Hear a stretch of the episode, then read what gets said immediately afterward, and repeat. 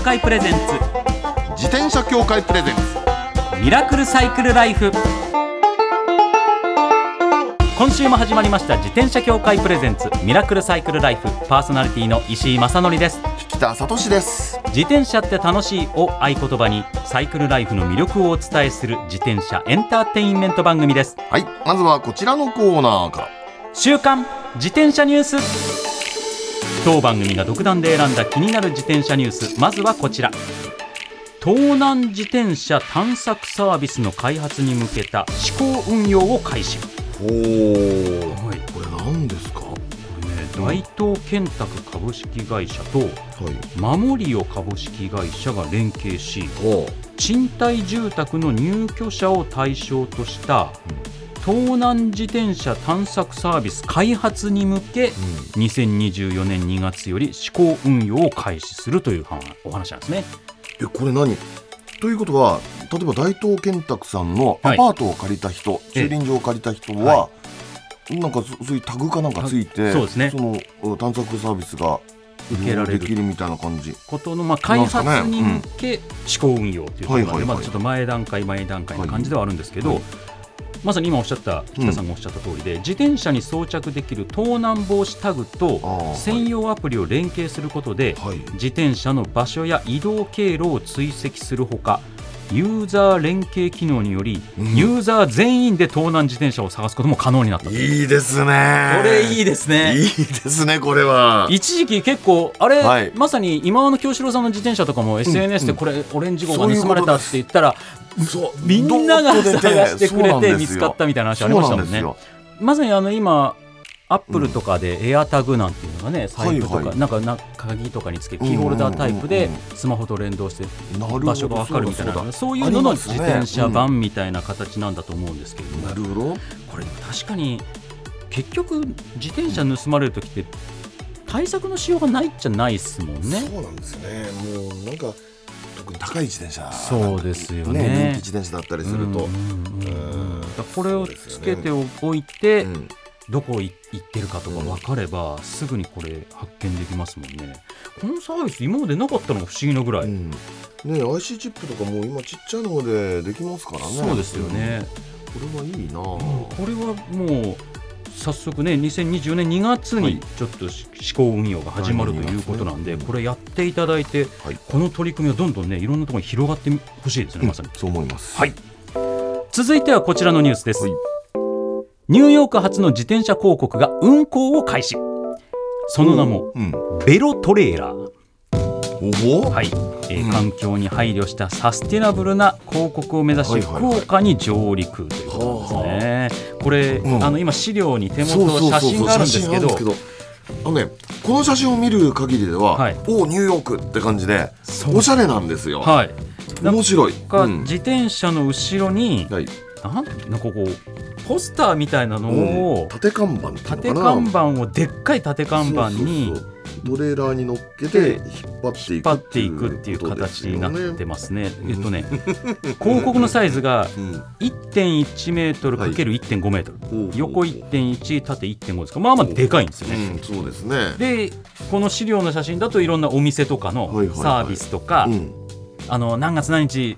セブンイレブンオープンとかねそそううそう出てますねいったのをドドーンと、ドコモショップとかね、はい、何回にできましたとうかんそういったことがドーンと出て、まあ、まあまあ目立ちます目よね立ちますはい、でしかも動いてるから目立つと思うんですよそうですよね。でなんかどこかねあのニューヨーカーな感じがしてう、んうんうんまあおしゃれかなとは思うんだけどなんか写真のし資料の写真見る限り、スピーカーがついてたりとかはなさそうなんで、まあまあいいでしょうね騒がしくはないと思いますしあとこれ見ると、ん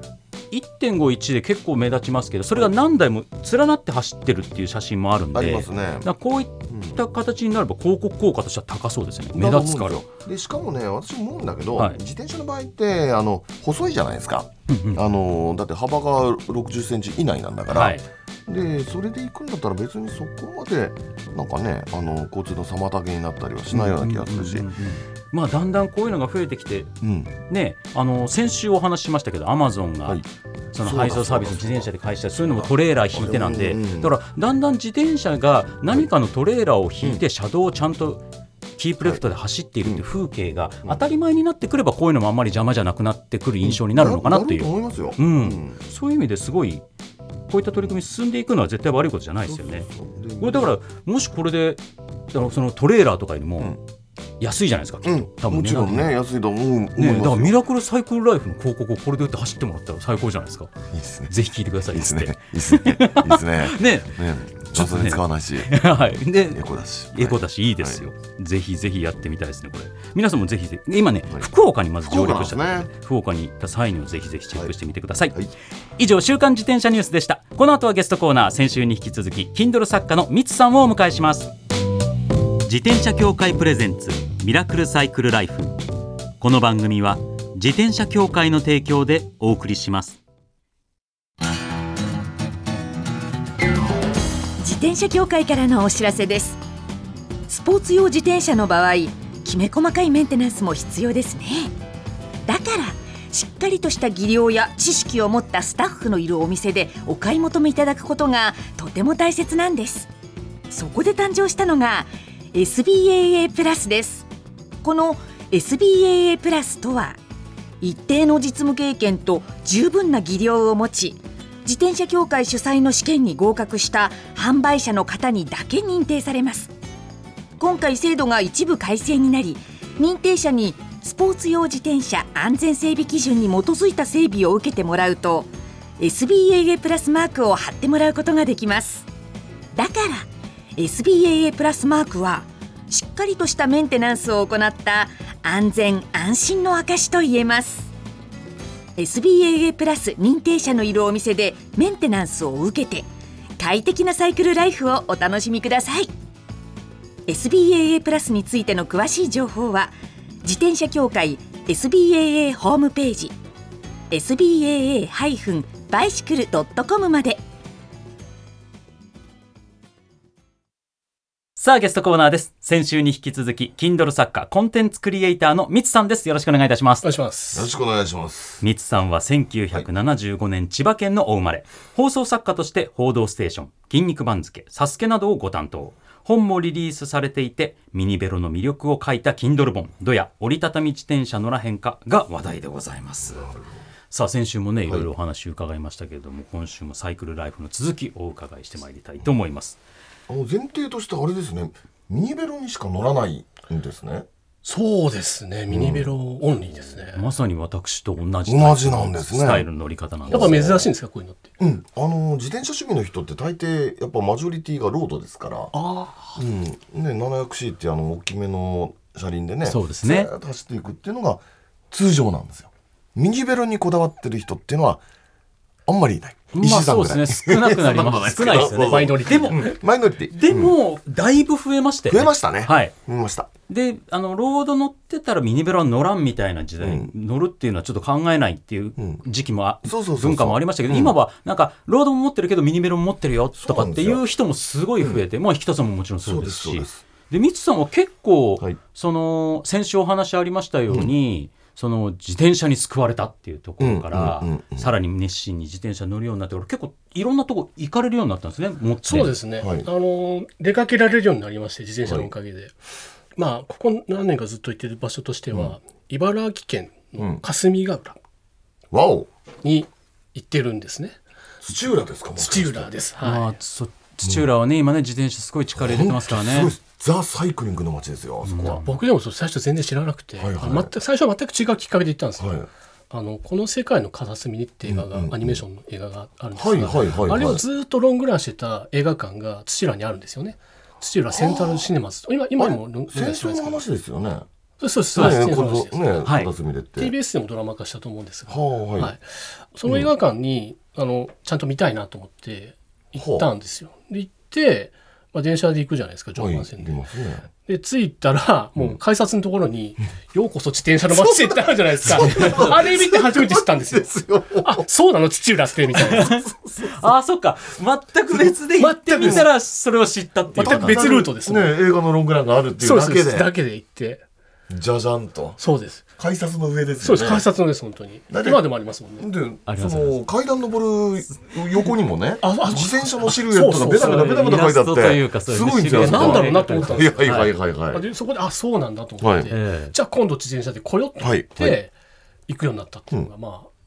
まあ天末ですねことのねそうですかそれからはもう結構な回数行ってるという、そうです頻繁に行ねおかれてそる感らじですよねく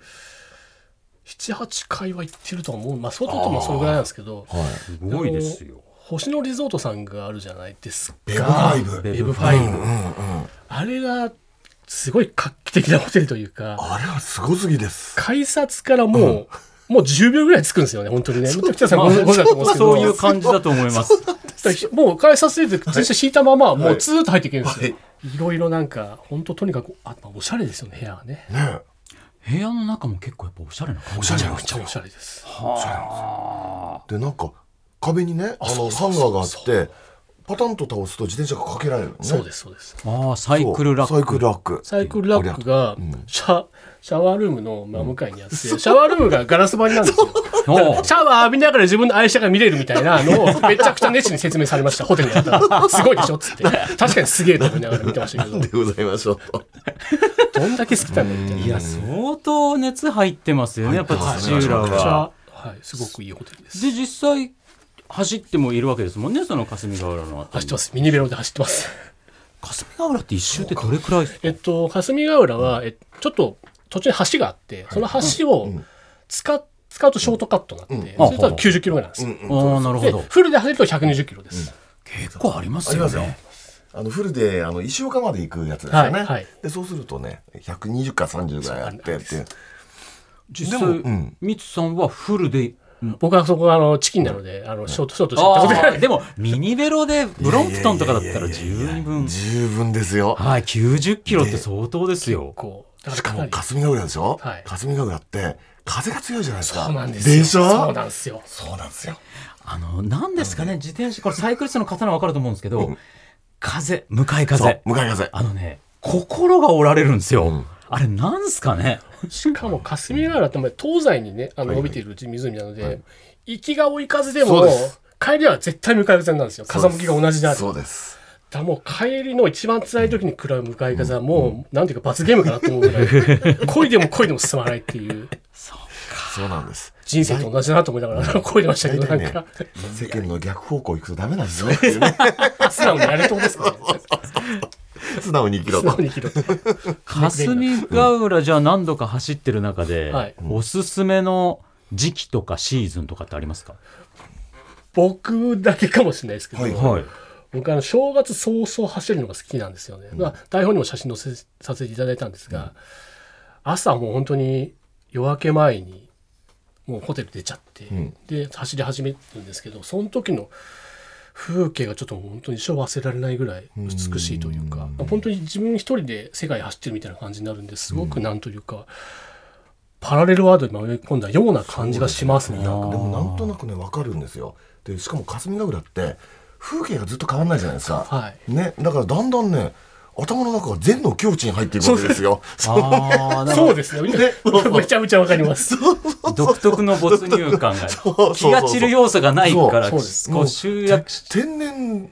ズイフトっていうかなんかねもうマインドフルネスやってみた感じですよずっとねなんかそうそうそうそうあーそうか、ね今お写真ありますけれども、はいはいすごいこれがまさにお正月の風景の写真なわけですねああでも本当、美れはし一い応なカラーでしうん、ああありがとうございますで道もいいんですよねそうですね。道がつるっとしててね、走りやすいですよ、ミニベルでもガタガタ言わないっていうねそうですねミニベロはタイヤが小さい分やっぱそういった影響を受けやすい車種ではありますからねそういう意味でもいいですよねしかもね電車で運ぶのは便利だしそうです。そうです。はいで考えれば土浦に行くのは確かにベストかもしれないですね、他に都内でおすすめとかありますか、都内だと、まあ、それこそもう石井さんに教えていただいたんですが、裏浅草、裏浅草、浅草三丁目のあたりのエリアですよそうねで。すね三丁目って何駅ぐらいにあったんですか雷門から結構歩いて20分ぐらいあるんで、最寄りだと多分浅草寺 TX ですよはね。つくばエクスプレスの浅草あそうなん駅だの方が多分近いです。の方はがい近いぐらいですね、ほうほうほうもう本当に雷門があって北にぐーってずーっ北とですよね上がっていって浅草寺の本堂があるはいはいはいその完全に真裏っていうなるほどエリアなんですけどでそれはまあ裏浅草奥浅草なんて言ったりもするんですけれどもまあ僕が好きな古い喫茶店があったりだとかあもうそう100ですよね年以上続く喫茶店があったり100年はい電気屋ホールさん電気屋ホールさんですね電気屋ホールさん100年100年超えなんでご存知あの教えていただいあーそてうで結構通いました珍しいメニューあるんですよねそうですねオム巻きオム巻きこれねオムライスのライス聞がい焼きそばになるあああああなるほどなるほど、はいオム焼きオム巻きですねオム巻きはいたことないと思いますはいオム巻きって言うんですようまそうですめちゃくちゃうまかった ですこれね、カロリーがね高そうっ本ていうか当に、そうなんです。サイクリストはいにぴったりな感じのメニューです。自転車で消費してください消費して、カロリーをうんうんうんこれ本当ここにしかないメニューなんで美味しい、ですよねこれね、はい、これは確実に美味しいでなする。ほあどのその本にも一応写真オがム巻きああそうですかはあいの巻末の方にありますしていただきますまあ、いろんな面白いとこありますね。あと、やっぱりあの浅草エリアっていうのは平らですからね。ほぼ坂がないんで、それはそうですねそうですねだから走りやすいっていうのはありますよね。うん楽めちゃくちゃ楽ですなるほどそう、その楽しさもありますね。うんで、ちょうど今は、その、もちろん、新しい建物もできてきたり、うんで古くからのお店もあれば新しいお店もあってなんか本当に「ミシュランの」ほに載ってたりするようなフレンチがこじんまりしたフレンチもあったりその100年の歴史の喫茶店があったりっていうのはちょっと同居してる面白いエリアなんですよ。はい、だから若い人が行ってもきっと楽しめる面たくさんあると思います、ぜひぜひぜひ行ってもらいたいですね。でいつか自転車でやってみたいことっていうのが何かありますはいかはいはいあのーめちゃめちゃベタなんですが、はいしまなみ海道に行きたくて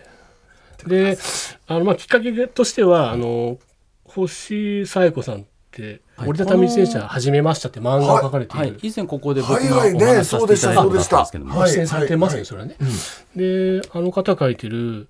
「サンライズ瀬戸号」っていう寝台列車にはいはい乗っはいてはい東京駅から、はいうんで愛媛県に行って、んでブロンプトンですあの方もね、で広島県まで走ったっていうのをまあ書いてる書いてるんですけどそれ読んで同じことしたいなって思いましたね。ありですよありまたサンライズ瀬戸がいいんですよね。いいですね。僕も乗ったことあるんですけど、いいですよね。あれはね、あの寝台列車っていうもの自体がすごく減ってしまったんで で、すもんね。もうあれあれが一番最長じゃないですか。そうですあね。の瀬戸大橋渡るやつでしょ。はい。ねえそうですよね。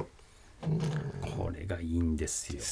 サンライズ瀬戸、サンライズ出雲出雲ですっていうのであ分かれて、そうそうそうそう岡山県で分かれるんですよ。そうです確ねか。岡山県で分かれてって形なんですけども、これがね、いいんですよ。にね。いやいっとぱ思いあのます出発時間がもう夜じゃないですか。はい9時ぐらいじゃないですか。そうですね。それぐらいの時間でまあのす、サラリーマンとかが帰っていく中、東京駅から出発するっていうのが何とも言えず、何というかいいんですよね。ねはい。でブロンプトンでもちゃんと渡れますからね。しまなみ海道は楽しく渡れますよ。ブロンプトンはね、タイヤ16インチって割と小さめに小さめの部類に入そうそうる、そうミニベロの中でも小さめの部類に入る自転車なんで、やっぱそういう意味でも全然それでもいけちゃうそれでものいけちゃいがますしまなみ海道ですからそうなんねで。すはい。では、ミツさんから改めてお知らせいただきたいと思います。はいはい。あの、今、えっと、スタジオにも持ってきたんですけどもそう、ドヤ折りたたみ自転車ノラへんかが、えー8月の終わりに出して、はい。えー Kindle で読めますので、ぜひ手に取っていただければと。でもこれ驚いたのは、はい Kindle ってあの電子書籍じゃないですか、はいで普通にあの Kindle なんとかで読めるでしょ、はいペーパーホワイトとかね、でちゃんと紙の本もあるんですねありますあります。はい。これもネットで手に入るっていうことですか入ります。はい。なるほどただちょっとあのカラーで作っちゃったんで、ちょっと値段も高くなっちゃうんで、あーそうですかあの余裕がある方はという感じです。そうですね、もちろん電子書籍ということでタブレットとかそういうので見ることも可能ですから、ぜひぜひチェックしていただければと思います、はいそしてなんとこの「ドヤ折りたたみ自転車のらへんか」のペーパーバック版をおミツさんから3名の方にプレゼントしてくださるということであいいですねありがとうございます、えーぜひ読みたいという方は懸命にミツさんの本希望と書いてサイクル -r-tbs.co.jp cycle-r-tbs.co.jp までご応募ください、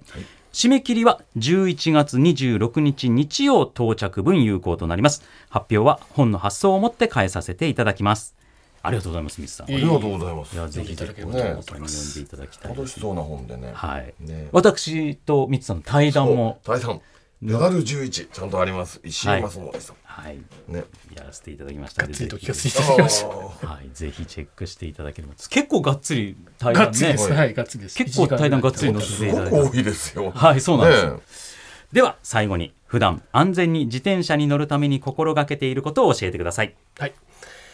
曲がり角とか十字路、走るときは必ず何かが飛び出してくると思って走っております。その心がけが大切ですそうですね本当にそ絵でイメージした方がいいっすよね。本当ですね。理はい屈でどうこうとかって考えるよりも、なんかこういうその角からふって出てくる絵う、をうんうんイメージしとくと、あ警戒しようってなりますもんね。なんか頭の中でこう難しく考えちゃうじゃないですか、うん安全とかって、はいはいそうじゃなくてこういうふうにイメージするってすごく簡単そうでですねいいことかもしれないですね、リスナーの皆さんもぜひぜひ参考になさってください、ということで2週にわたってありがとうございましたゲストは Kindle 作家のミスさんでしたまたお越しくださいありがとうございましたどうもありがとうございました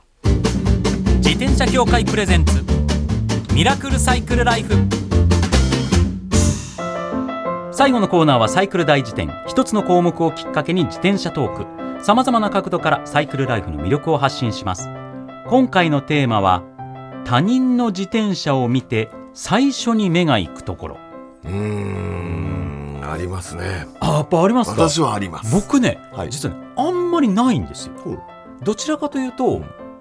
なんかやっぱミニベロ乗ってるからなんですかね、うんうんなんかその車体そのものより、乗ってる方との親和性というかあー乗ってるはいはい方はいはいとはいその自転車を組み合わさった時の雰囲気とかうんフォルムとかの方に目がいっちゃう感じです、なるほどどちらかというと、なるでも分かりますねそはれい、はねなんかそれがフィットし、まあフィットしてなくてもなんか楽しそうに乗ってるなとか、うんうんうんおしゃれっぽく見えるけど、うんこれ言い方悪いかもしれないサイクリストからしたら、あちょっとその乗り方ダサく見えるよとか、うんうんうんそういうところに目がいっちゃうとはいいうかはいはいはいあのおしゃれだうしん自転車もおしゃれに乗ってるけど、あうんちょっとそれだと知ってる人からするとっていうのわもかりますまああったりでもすごいラフに乗ってらっしゃるけど、うんあうんこの人多分うん慣れてるなとかっていうのが、うんうんうんやっぱ雰囲気で出てくなるほどなるるほどその自転車とのうんその人の相性がすごくいい感はいじとか。自転車本体よりも乗り方っていう感じですそうねですね、そんっちに目がいっちゃうっていうのがうん僕はあるかもしれないですね。引田さんは結構はっきりあるのか私はねこれはねロードバイクあるあるなんだけど、な。はい。まずねその最初に目が行くところっていうよりもこれもうお互いの挨拶みたいな感じなんだけほどうほうほうほうちょっと持たせてみてっつって「おお軽いね」っていうの がねこれがねもうねもう初対面サイクリストあるあるなんですよ。ああ、やっぱそこうれはなんですね。これは本当でそうするとねもう「軽いね」って言われた方はニヤでうん持たせてみてでお互いニヤみたい なねあんま変わりしないっていうって感じなんだけど、はい。見た目っていうことで言うとえね、えええまあそれはもう全体的な色とかねフォルムとかそういうのもさることながらなんだけど、はい私やっぱ見ちゃうのはね、パーツのグレードなんですよあやっあぱのやっぱりそうパーなツんのですグレーねドは。ね見ますやっぱロードの人とかは特にそうなんでしょうね。そうなんですでパーツのグレードってね、あのー大きく分けて島野さんと、えーカンパニオーロさんと、はいえースラムさんとこのはい3つの、えーメーカーがあって、えでそれぞれにもう高いのから安いのまであるんだけえど、はい必ずしもね例えば島野で言うとあの105とかはいグレードあるじゃないですか、アルテグラとかで全部が105で組まれてる人っていうのもいるんですよ。ほうほうほうで全部ってどういう意味かというとブレーキとかクランクとかチェーンホイールだとか、はいそれとかディレイラー、えー変速機だとか、はいえーそのチェンジシフトをチェンジするシフトレバーだとか、はいああいうのみんなもう全部のパーツで全部105でやってる人もいる。はい。だけれどもそれぞれをね別のグレードで組んでる人っているんですよ。ではあこれは味わい深くてはい。であの改造いろんなカスタマイズをする人っていうのはやっぱりね変わるんです。ではあはあはあえーそれぞれのパーツによってグレードが変わる。はい。でね人間性が出るんですよ。へあのねやっぱり面ね白い、うん、あのねブレーキだけが高いうん人っていうのは、やっぱり堅実な感じの人がね多かったりしてあねー まともな面白い。あの学級委員長タイプが多いのがまあそんな感じ、はあはああのブレーキだけアルテグラとかデュラエース、うんはい高いグレードのやつ高いがグつレーいドてついててて。でディレイラーとかもあれ105のまんまとか場合によっちゃティアグラとかまあ何でもいいんですけどどそういう感じそれでねリアディレイラーだけがデュラエースっていう人はこれはね結構多いんですじ。へえ。何かっていうと、はいリアディレイラーってのはパーツの中で一番目立つんですよああ、そのそうか。後輪の後輪あのの、ね、変速機の部分変速機の部分まあ、その代わり高いっていうのもあるんだけど、でそれだそれがグレードが高い人っていうのはねまあ、スピード志向の人まあそうもなのいるし、はい。でね なんか多少見えっ張りな人っていうのが やっぱりあったりしてああそうですうんでもか、考えてみればねあ自分自身どうかなと思うと、はいあまずグレードアップするんだったらリアリアディレイラーからかなあとー思っちゃったりして走りねにっていう直結する部そうそ分うではそあうるそわうけですあもるんねんだけどでも一番目立つし、はい一番なんか威張りが効くわけですよなんかリアディレイラーがグレードが高いとみたいな感じでねなるたほだどねブレ私個人としてはブレーキをね、はいあの高グレードにするのってね、結構おすすめああそうですか、うんあのあーそっ特かにねキャリパーブレーキってあのリムブレーキのね、はいあのー一番一般的なやつで言うと、あのハサミえーディスクじゃないやつ、はいこれは本当にねグレードによって効き味が全然変わりますよ。うーんもうカチッと効くようになるしあのーレバーを緩めるとスーッとスピード調整もできるようになるしあーあ滑らかにれはねいいなっていうやっぱね、うん安全性に直結する部分ですもんねそうなんですよねやっぱそこはぜひぜひね、はい命に関わることですからね。ねこだわってみていただけたらと思います、はい以上サイクル大辞典でした自転車協会からのお知らせです街ではライト自体がついていない自転車やブレーキをかけてもちゃんと止まらない自転車を多く見かけますこれって安全面から考えるととても怖いですよねそこでみんなが安全な自転車に乗れるよう自転車協会では自転車安全基準を定めましたそしてその基準に適合した自転車にだけ貼られるのが BAA マークなんです自転車活用推進法のベースになっている交通政策基本計画では BAA マーク自転車の普及を推進することも謳われていますつまり BAA マークは国も認めた自転車の安全安心の目印ということですね自転車をお買い求めの際は BAA マークが貼ってあるかぜひチェックしてみてください BAA マーク自転車で交通ルールを守って安全安心なサイクルライフを BAA マークについての詳しい情報は自転車協会 BAA のウェブサイトまでミラクルサイクルライフそろそろお別れのお時間ですいやみつさんは結局自転車を乗るようになってたくさん外出るようになって旅出るようになって、うんでこの本「どや折りたたみ自転車乗らへんかも」結局旅の本としてもは読めるっていうなんかそんな感じですよね。はい、かなりそあのミツさんがいろんなところに行った、なんか旅行記としてもーはいはいはいはい。ページを割かれているのはいで、はいそういう意味でもなんかだからこれから、まあ、タイトルもそうなんですけどうんこのリスナーの方でも今乗ってる人ももちろんなんですけどこれから乗ってみたいという方に読んでいただけたらいい本なんじゃないかなとそうす,、ですよねごく思いますね。でこれやっぱりねさすがは Kindle っていうのが今風っていうのか、はい、横書きなのねあそうですね、うん横書きの本になってます。そうそうそうはいもちろんね電子書籍でも手に入りますし、はいで今回ね、ミスさんから特別に3名の方にプレゼンそトとうですいそううですことなプレゼントありますかのらで、ぜひぜひ、はいえーそちらのご応募いただければと思いま面白そうですす。よはい、ミツさんの本ぜ希ひ望読んでとみメーてくださいルに書いてください。えーメールアドレスはすべて小文字で、サイクル -r アットマーク tbs.co.jp、cycle -r アットマーク tbs.co.jp までです。はい番組では毎自転車ニュース、サイクリスト RR、自転車脳内 BGM も募集しております。忘れられない愛車の思い出も大歓迎。採用の方には番組オリジナルステッカーを差し上げます。先ほどのメールアドレスまでよろしくお願いいたします。お待ちしてますそれではまた来週お会いしましょう。お相手は石井正則と引田聡でした自転車協会プレゼンツミラクルサイクルライフ。この番組は自転車協会の提供でお送りしました。